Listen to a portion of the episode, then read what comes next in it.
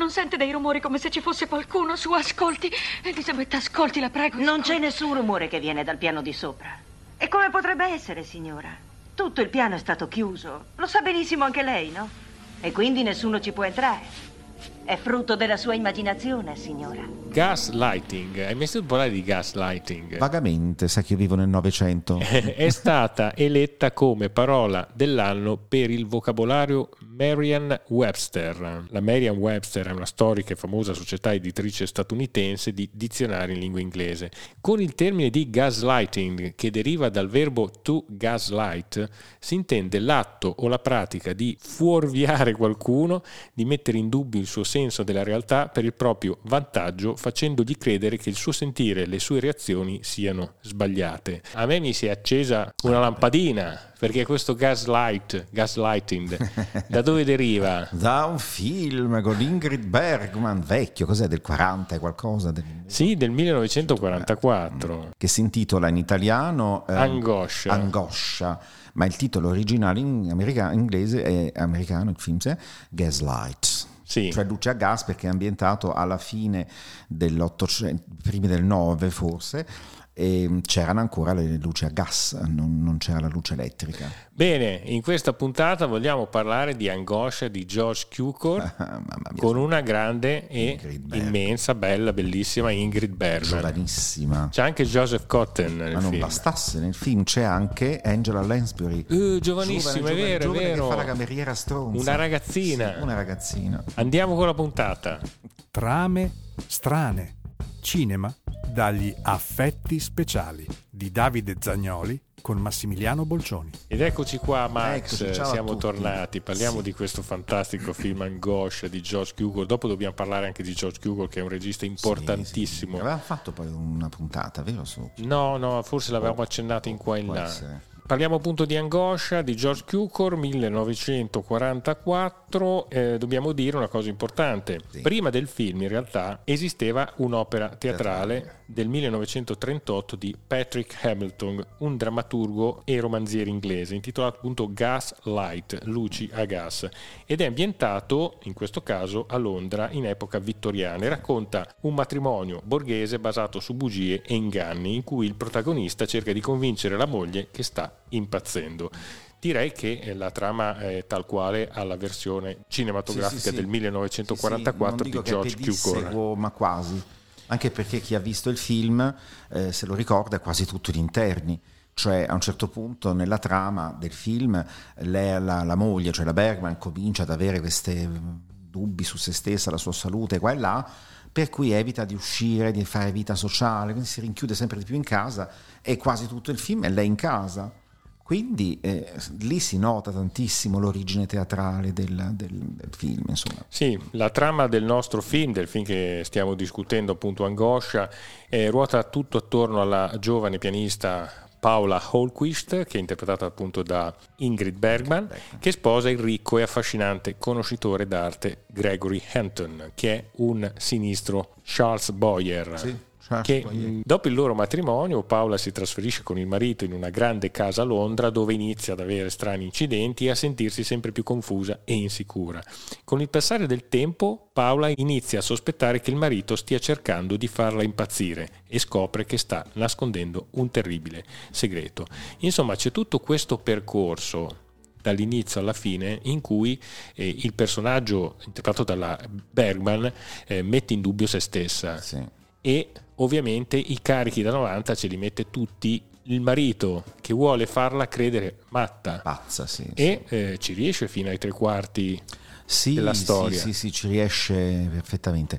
Il film è molto interessante anche per quella che è la tessitura drammaturgica, perché ripeto, viene da un drammaturgo, per cui è un testo teatrale, ma incredibilmente è un film diretto da George Cukor, ma se uno lo pensa così di scatto, qua là sembra un Hitchcock.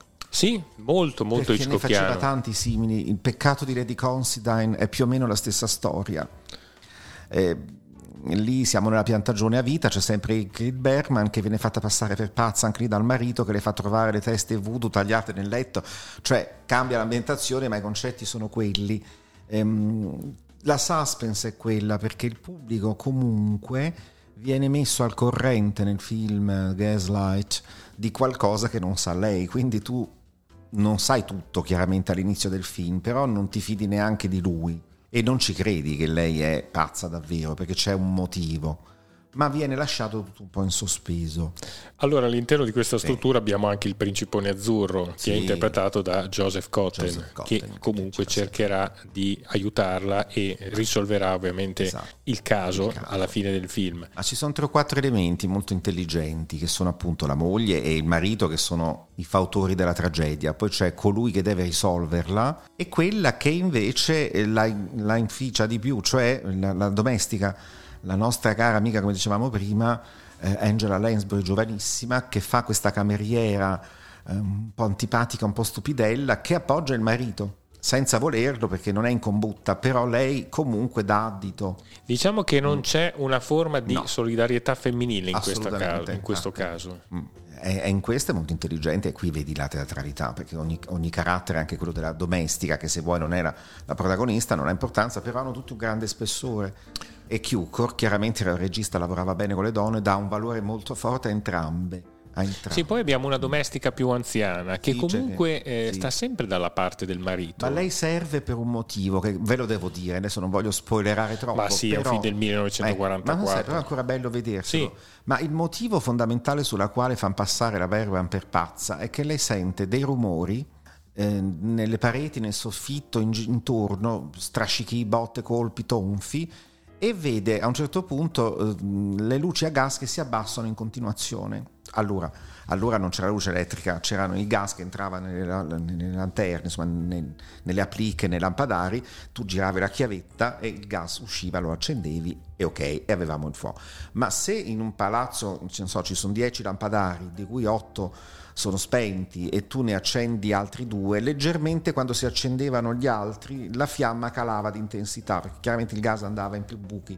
Sì, sì. Che significa? Per la teoria dei vasi comunicatori, esatto. mi sembra, genere. C'è questo concetto. Ora, la domestica vecchia è sorda, quindi lei eh, appoggia il marito semplicemente perché quando l'altra la chiama e dice sente questi rumori, questi strascichi, la vecchia non li sente. Quindi la vecchia dice no, se li sta immaginando lei, ma non li sente perché non ci sente lei, è sorda.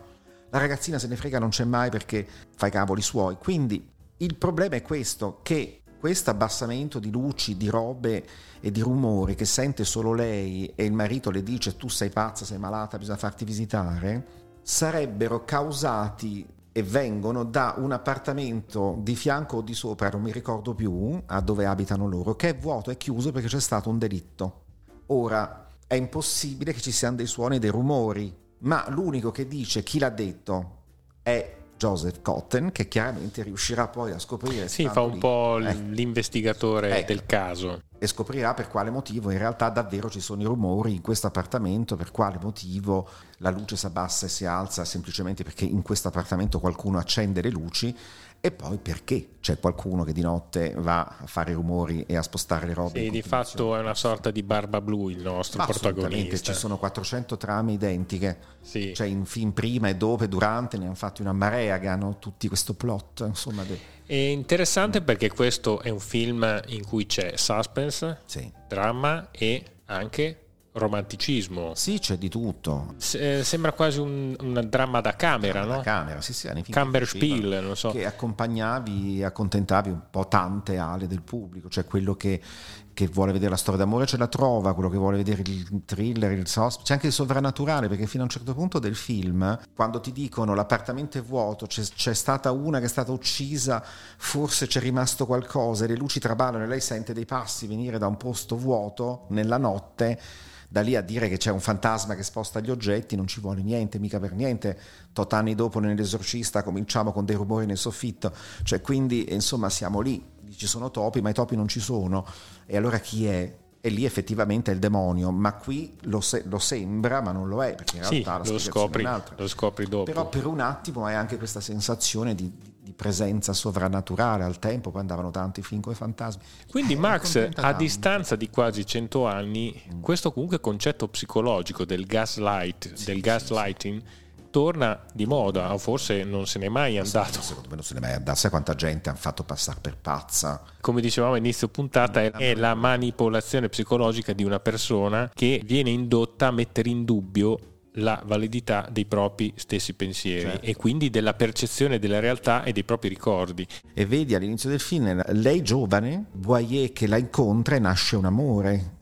Cioè noi vediamo anche prima che si sposano perché si sposano, quindi capisci quanto uno menta, perché fino a un certo punto del film tu ci credi tantissimo che lui sia innamorato di lei. Quindi anche la menzogna a priori non ti inganno solo dopo per farti credere che sei pazza, ti inganno subito facendoti credere che ti amo. Sì, ma guarda che anche il narcisista nel rapporto di coppia applica una tecnica simile Ma nei confronti tutti. Poi- della vittima. Eh. Allora Max, come se la cava la nostra Ingrid Bergman? Finirà salvata grazie all'eroe di turno che è Joseph Cotten. Sì, no, no, ma come se la cava a livello recitativo Eh no, perché beh, vincerà un Oscar, brava, mi sì, sembra, per questo brava. film. Ma uè, era la Bergman iniziale? Quindi era brava in tutti i film, devo anche dire era uguale in tutti i film. Sì, Era Ingrid Bergman che faceva la sconvolta di qualche marito che ma guarda, in in, quel momento ne ha fatti da Notorious con Hitchcock, ne Sì. ha fatti anche altri, ha sempre quella... era un po' sempre la vittima degli uomini, vittima eh, spesso e volentieri. Che, che o la abusano o la sfruttano, insomma la stronza non la faceva mai, ecco, mettiamola così, Diciamo è stata una diva e poi è diventata un'antidiva è diventata un'antidiva. Nella seconda parte della sì, sua sì, carriera e della sua vita, quando poi ad un certo punto approdi in Italia e si sposa con Sì, Rossellini. con Rossellini. Cioè, quello che a volte è successo nei film, allora, Joseph Cotten, l'eterno eroe, Salvatore, il fratello buono, quello che vuoi, cosa va a fare dopo il successo di che fine ha fatto Baby Jane? Aldrich tira fuori piano piano Dolce Carlotta che è praticamente Gaslight alla rovescia. Cioè anche lì Bette Davis la fanno impazzire e lei è convinta di vedere gli spettri di chiunque in realtà è la cugina con Joseph Cotten, cioè Olivia de Havilland e Joseph Cotten, che la stanno facendo impazzire volutamente. Stiamo parlando di due che negli anni 40 erano invece il prototipo dei salvatori. La de Havilland era sempre la buona e Joseph Cotten era sempre il buono. Quindi il nostro Robert Aldrich gioca al contrario, dice qua ti stupisco facendogli fare i figli di puttana. fa l'iconoclasta. E invece la, la Bergman lo fa involontariamente nella vita. Nessuno si sarebbe mai immaginato che fosse una che portava via il marito a qualcun'altra, come farà con Rossellini. Per cui, dopo una vita che fa sempre quella buona, la suora, la, la missionaria da qualche parte, di botto nella vita è una rovina famiglie. Per cui successe il finimondo. Però eh, Ingrid Bergman, quando è Ma stata onesta, la diva, la diva eh, americana, la diva del cinema americano, quindi la sua prima parte di carriera, non è mai stata spocchiosa. No, no, no, no. Bella, affascinante, elegante. Ricordiamoci che lei viene sempre, come molte altre, dalla Svezia, no? la famosa svedese, dal teatro. E allora, sai, quando alle spalle hai il teatro come base, ragioni in una maniera diversa. Sei un'attrice, non sei una diva. La diva può essere anche Lessi. Cioè, capito, al cinema è un divo, è anche finto, è un cartone animato. Biancaneve di Disney è una diva. Invece un'attrice ragiona in maniera diversa, la famosa scena di, di Notorious con eh, sta chiave, cioè questo film di Hitchcock che lei chiedeva continuamente a Hitchcock in una scena, era il primo film che faceva con lui in America e dice ma come la devo fare, cosa pensa lei quando fa questa cosa, cosa è, come si sente, come si tra... tutte le domande che si pone comunque un attore di teatro, Hitchcock disse ma tu ti definisci un'attrice? E lei disse sì, mi definiscono un'attrice, io reputo di essere un'attrice. E allora fai l'attrice, fingi. E lei stessa disse, quando raccontava questo episodio, mi insegnò una grande lezione di cinema, cioè come devi recitare al cinema, fai finta, perché è inutile che a volte perdi tempo a metterci dentro quello che necessita un palcoscenico quando al cinema basta l'inquadratura. Quindi dissi grazie e feci finta e la scena funziona perfettamente. Molto pragmatico Hitchcock, eh? Sì, sì, vabbè, quello. se no, Guarda, a proposito di eh, Roberto Rossellini e Ingrid Bergman, mi viene in mente un, un film incredibile, a me piace tantissimo, Europa 51, Sì, beh, vabbè, è straziante. è straziante. Che bello, a me piace più quel Rossellini della, della se- seconda fase, diciamo, Sì, più che quello neorealista. Come anche Viaggio in Italia, Uff, bellissimo sì, secondo sì, me. Giusto E anche lì avevamo la Bergman, un film che fu rivalutato tantissimo dai cahiers de Sì, cinema sì, sì. perché non se l'era tra virgolette cagato nessuno quando No, uscì, anzi disse ma che film è questo dopo- qui? E ricordiamo anche che la figlia è. Isabella la Rossellini. Isabella, ma ne ha avuti due o tre. Sì, sì, però quella che Renzo, è passata agli altari è stata... Sì, che ha fatto l'attrice sempre viva in La morte ti fa bella. Sì, vero? Ma non mi sembra che sia è stata carina, mai un granché. però io non, non- ecco, non, non la reputo sta grande attrice. Mi ricordo quando faceva l'inviata in, in quel programma Sì, di Arbore sì, l'altra domenica. L'altra domenica. Isabella un Rossellini. così, ma non, l'ho mai trovata un'attrice di spessore. Ma credo che No. neanche lei si sia mai data Ma sì, Miranda di, di esatto, esatto. che, insomma, se mi chiamate vengo, altrimenti non vi preoccupate, è un po' Ecco, quel hai tipo capito? lì. Max, Eh. come possiamo non parlare del grande George Cukor, Mm. il regista del film Angoscia, Gaslight, che esordisce a Broadway come regista teatrale, poi con l'avvento del sonoro diventa direttore di dialoghi e di lì a poco passa nel meraviglioso mondo dorato di Hollywood, Ah. lavorando in sodalizio con David O. Selznick e poi ottiene il suo grande successo quando fu chiamato a dirigere Catherine Hepburn in Mhm. Febbre di vivere. Quando il cinema diventa sonoro, il famoso direttore dei dialoghi non esisteva, è un lavoro che inventano in quel momento. Sarebbe oggi un insegnante di edizione,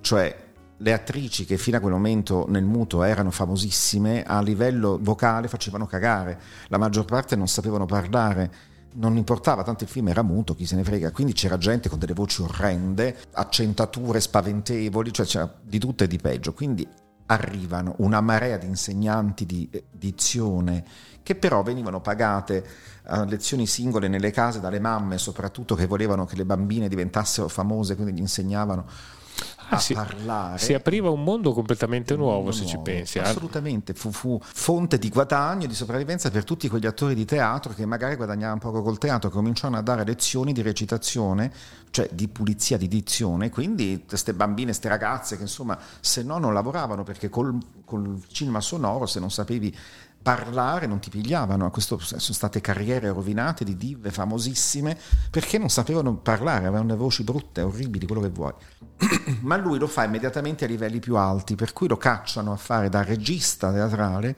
quello che fa il regista della parte vocale delle attrici, quindi lui insegna alle attrici letteralmente a recitare con la voce, oltre a pulirle. Figurati se non diventa il più ricercato dalle attrici di quel momento. E una volta che ti ho insegnato, attricetta che vieni da me o attriciona famosa, a come usare la voce e soprattutto a essere un po' pulita, non avere queste vociacce qua, teatralmente parlando ti insegno ad approcciare il ruolo. Quindi le attrici erano Perché io provengo da lì. Ah, È vero, era un, un direttore, un regista teatrale, quindi è quello che le attrici volevano, perché tramite una direzione e i consigli di una persona come questa, tu davi al personaggio uno spessore tale che solitamente non chiedevano alle attrici o, o comunque quando dietro non c'era un discorso teatrale. Allora Max, Allora, invece ti, queste- ti cito qualche Sì. film e qualche diva Eh, che ha interpretato i film diretti dal grande Ah, George. Cukor. 1933, Pranzo alle 8, qui abbiamo Gene Harlow. Eh beh, 1936, la divina Greta Garbo diede il meglio di sé in Margherita Gautier, yes. che è la Traviata. La Traviata era la Traviata. Cioè, aspetta, sì, La Traviata è l'opera di Verdi tratta dal romanzo di Dumas che è Marguerite, eh, la signora delle camelie, insomma, praticamente. Quindi Violetta Valéry è l'interprete della- dell'opera. Lo stesso personaggio nel romanzo si chiama Marguerite Gauthier. Quindi, Poi lo abbiamo ricordato, ne abbiamo parlato anche qui in una puntata dedicata a Via col Vento, 1938 Cukor comincia a dedicarsi alla preparazione di Via col Vento dirigendo i provini e scegliendo come protagonista femminile Vivian Leake. Sì. Sì, sì. Iniziò a girare Il anche una parte di Via col. Vento l'ha fatto George Cukor. Via col Vento in realtà ha avuto quattro, tre registi. Sam Wood che ha fatto alcune scene di massa, eh, Cukor che ha fatto quasi tutte quelle importanti con Vivian League. Infatti è lui che fa esaltare la figura di, Rossella. Rossella. Tutta la parte iniziale tutta di Cukor. Poi ricordiamo altro storico film, 1939, Donne. Oh, beh, vabbè, con quello lui ha fatto il capolavoro. Sì, vero? Sì, assolutamente. Donne di George Cukor. Assoluto, sì. Tanti cercano di fare una versione teatrale, ma non funziona. Oggi non funziona più. Qual è la forza di quella versione di Cukor, quella del L'epoca. 1939? L'epoca, il fatto che erano tutte attrici dive spaventosamente legate al proprio ruolo. Oggi non ce l'hai un cast di attrici così. Non ci sono più quelle attrici. Non dico di bravura, parlo proprio di fama.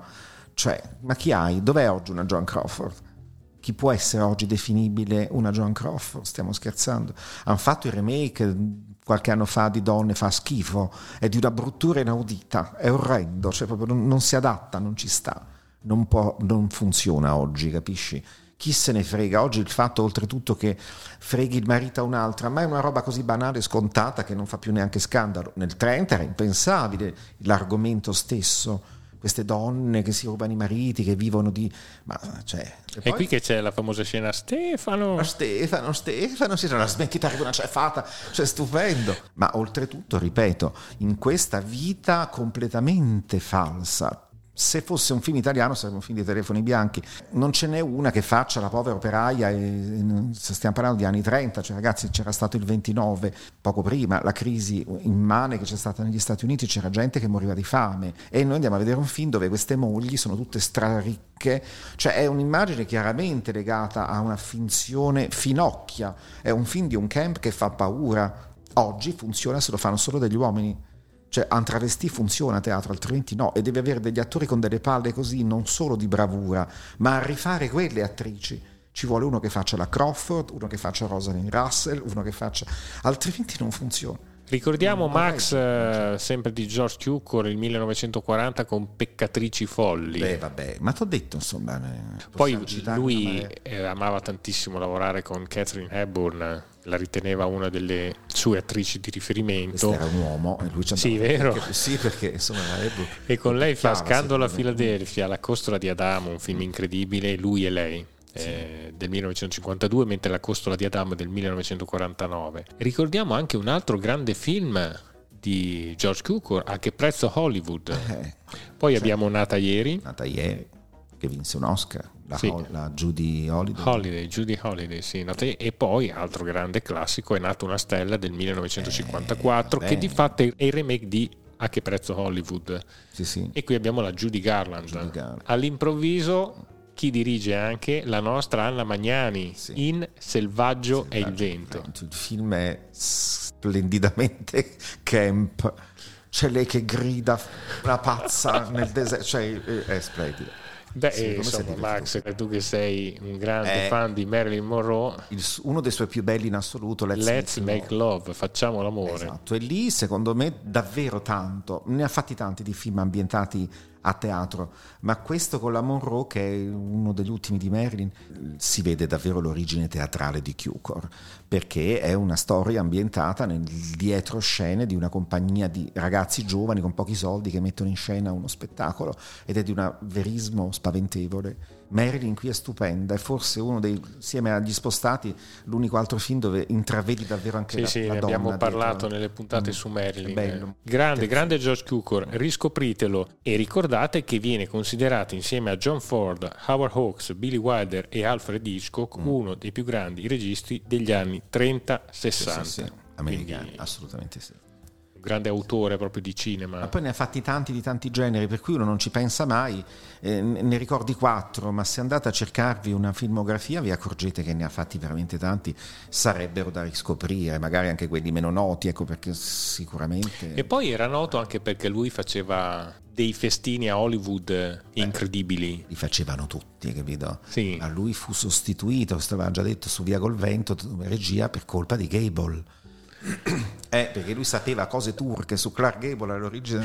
Perché poi era anche eh, pettegola, era pettegola. il nostro Cukor. Gable quando vide che c'era Cukor a dirigere il film disse se c'è lui non ci sono io perché aveva paura che raccontasse cosa sapeva di lui, gliel'aveva detto William Haynes che era eh, un attore degli anni 30 però poi anche lui non era un grandissimo attore, era bello, faceva dei film commedia ma era molto donna ma passò anche lui a fare l'insegnante di dizione, fu l'insegnante di dizione, come lo fece Cukor, lo faceva anche questo William Haynes, di Gable, la diciannovenne, e, e, e spiegò a George Cukor come gli insegnava a non essere lento di labbra. Ecco, quindi a questo punto, siccome... Quindi aveva degli scheletri nell'armadio anche Clark Gable. Sì quindi quando Gable vide che c'era questo che era il migliore amico di Haynes e sapeva tutto di lui, non lo voleva vedere.